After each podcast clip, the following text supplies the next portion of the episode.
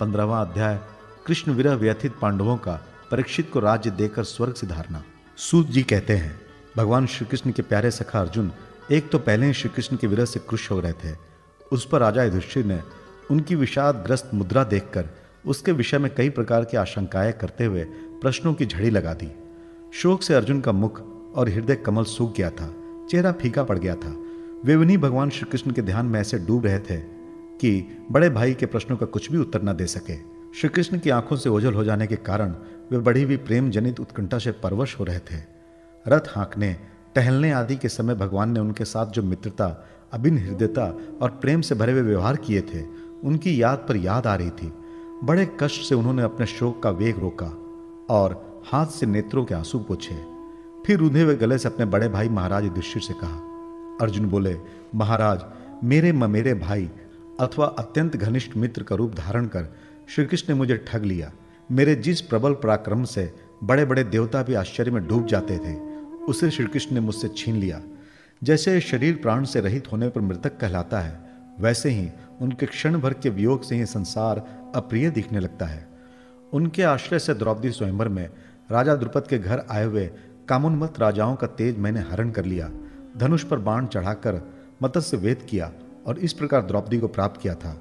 उनकी सनिधि मात्र से मैंने समस्त देवताओं के साथ इंद्र को अपने बल से जीत कर अग्निदेव को उनकी तृप्ति के लिए खांडव वन का दान कर दिया और मैं दानों के निर्माण की हुई अलौकिक कला कौशल से युक्त मायामयी सभा प्राप्त की और आपके यज्ञ में सब ओर से आ आकर राजाओं ने अनेक प्रकार की भेंटें समर्पित की। दस हज़ार हाथियों की शक्ति और बल से संपन्न आपके इन छोटे भाई भीम से ने ही उन्हीं की शक्ति से राजाओं के सिर पर पैर रखने वाले अभिमानी जरासंध का वध किया था। तदनंतर उन्हीं भगवान ने उन बहुत से राजाओं को मुक्त किया, जिनको जरासंध ने महाभैरव यज्ञ में बलि चढ़ाने के लिए बंदी बना रखा था। उन सब राजाओं ने आपके यज्ञ में अनेकों प्रकार के उपहार दिए थे।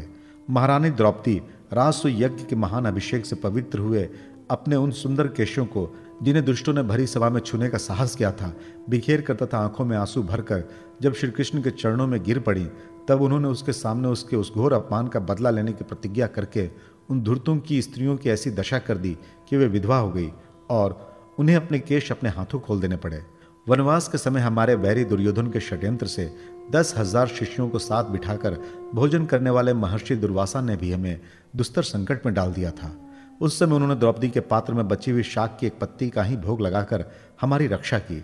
उनके ऐसा करते ही नदी में स्नान करती हुई मुनि मंडली को ऐसा प्रतीत हुआ, मानो उनकी तो बात ही क्या, सारी त्रिलोक ही तृप्त हो गई है। उनके प्रताप से मैंने युद्ध में पार्वती सहित भगवान शंकर को आश्चर्य में डाल दिया, तथा उन्होंने मुझको अपना पाशुपत नामक अस्त्र दिया। साथ ही दूसरे लोकपालों ने भी प्रसन्न होकर अपने अपने अस्त्र मुझे दिए। और तो क्या, उनकी कृपा से मैं इसी शरीर से स्वर्ग में गया और देवराज इंद्र की सभा में उनके बराबर आधे आसन पर बैठने का सम्मान प्राप्त किया। उनके आग्रह से जब मैं स्वर्ग में ही कुछ दिनों तक रह गया, तब इंद्र के साथ समस्त देवताओं ने मेरी इन्हीं गांडीव धारण करने वाली भुजाओं का, निवात कवच आदि दैत्यों को मारने के लिए आश्रय लिया। महाराज, ये सब जिनकी महती कृपा का फल था, उन्हीं पुरुषोत्तम भगवान श्री कृष्ण ने मुझे आज ठग लिया? महाराज, कौरवों की सेना, भीष्म, द्रोण आदि अजय महामत्स्यों से पूर्ण अपार समुद्र के समान दुस्तर थी, परंतु उनका आश्रय ग्रहण करके अकेले ही रथ पर सवार हो मैं उसे पार कर गया। उन्हीं की सहायता से आपको याद होगा, मैंने शत्रुओं से राजा विराट का सारा गोधन तो वापिस ले ही लिया। साथ ही उनके सिरों पर से चमकते हुए मणिमय मुकुट तथा अंगों के अलंकार तक छीन लिए थे। भाई जी कौरवों की सेना भीष्म कर्ण, द्रोण, शल्य तथा अन्य बड़े बड़े राजाओं और क्षत्रिय वीरों के रथों से शोभायमान थी। उनके सामने मेरे आगे आगे चलकर वे अपनी दृष्टि से ही उन महारथी युद्धपतियों की आयु, मन, उत्साह और बल को छीन लिया करते थे। द्रोणाचार्य, भीष्म, कर्ण, भूरिश्रवा, सुशर्मा, शल्य, जयद्रथ और बालिक आदि वीरों ने मुझ पर अपने कभी न चुकने वाले अस्त्र चलाए थे। परंतु जैसे हिरण्य कशिपु आदि दैत्यों के अस्त्र शस्त्र भगवत भक्त प्रहलाद को स्पर्श नहीं करते थे, वैसे ही उनके शशास्त्र मुझे छू तक नहीं सके।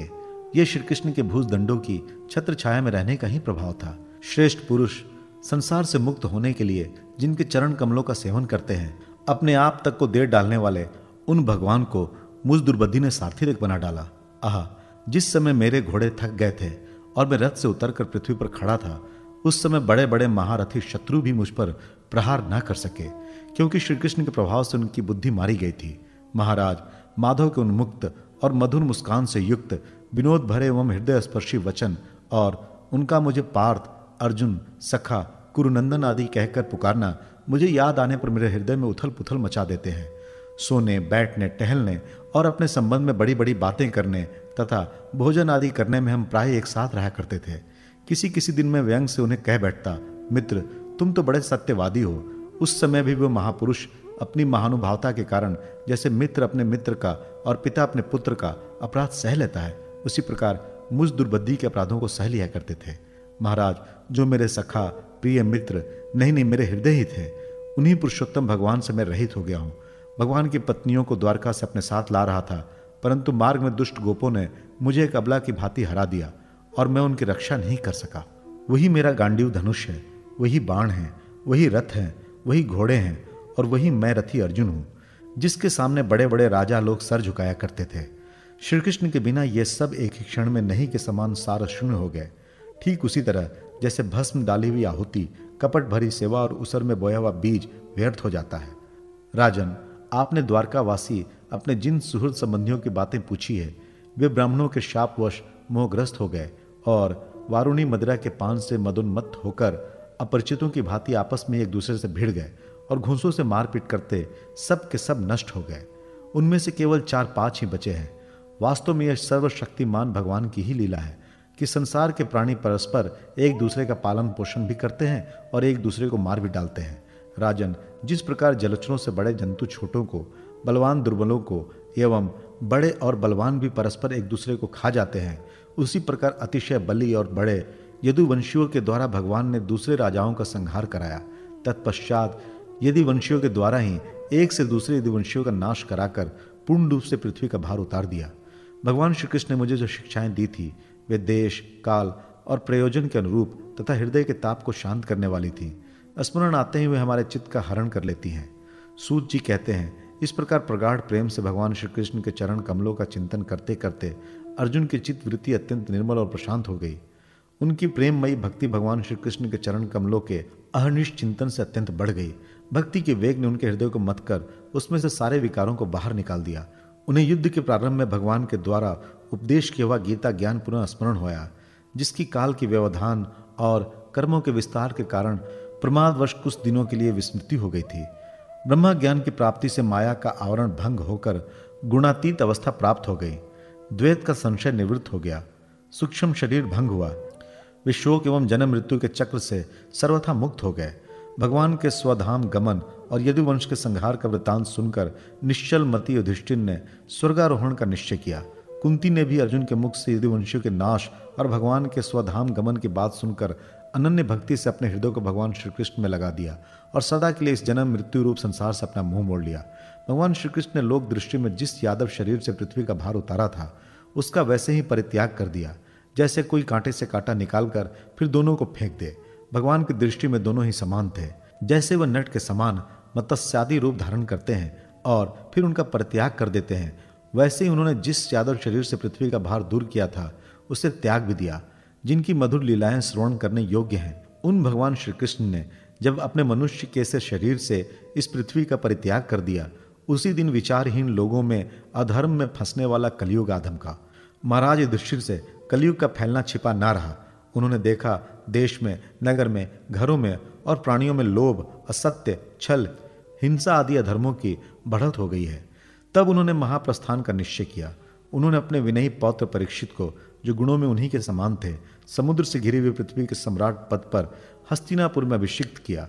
उन्होंने मथुरा में शूर सेनाधिपति के रूप में अनिरुद्ध के पुत्र वज्र का अभिषेक किया। इसके बाद समर्थ युधिष्ठिर ने प्रजापत्य यज्ञ करके आहवनीय आदि अग्नियों को अपने में लीन कर दिया।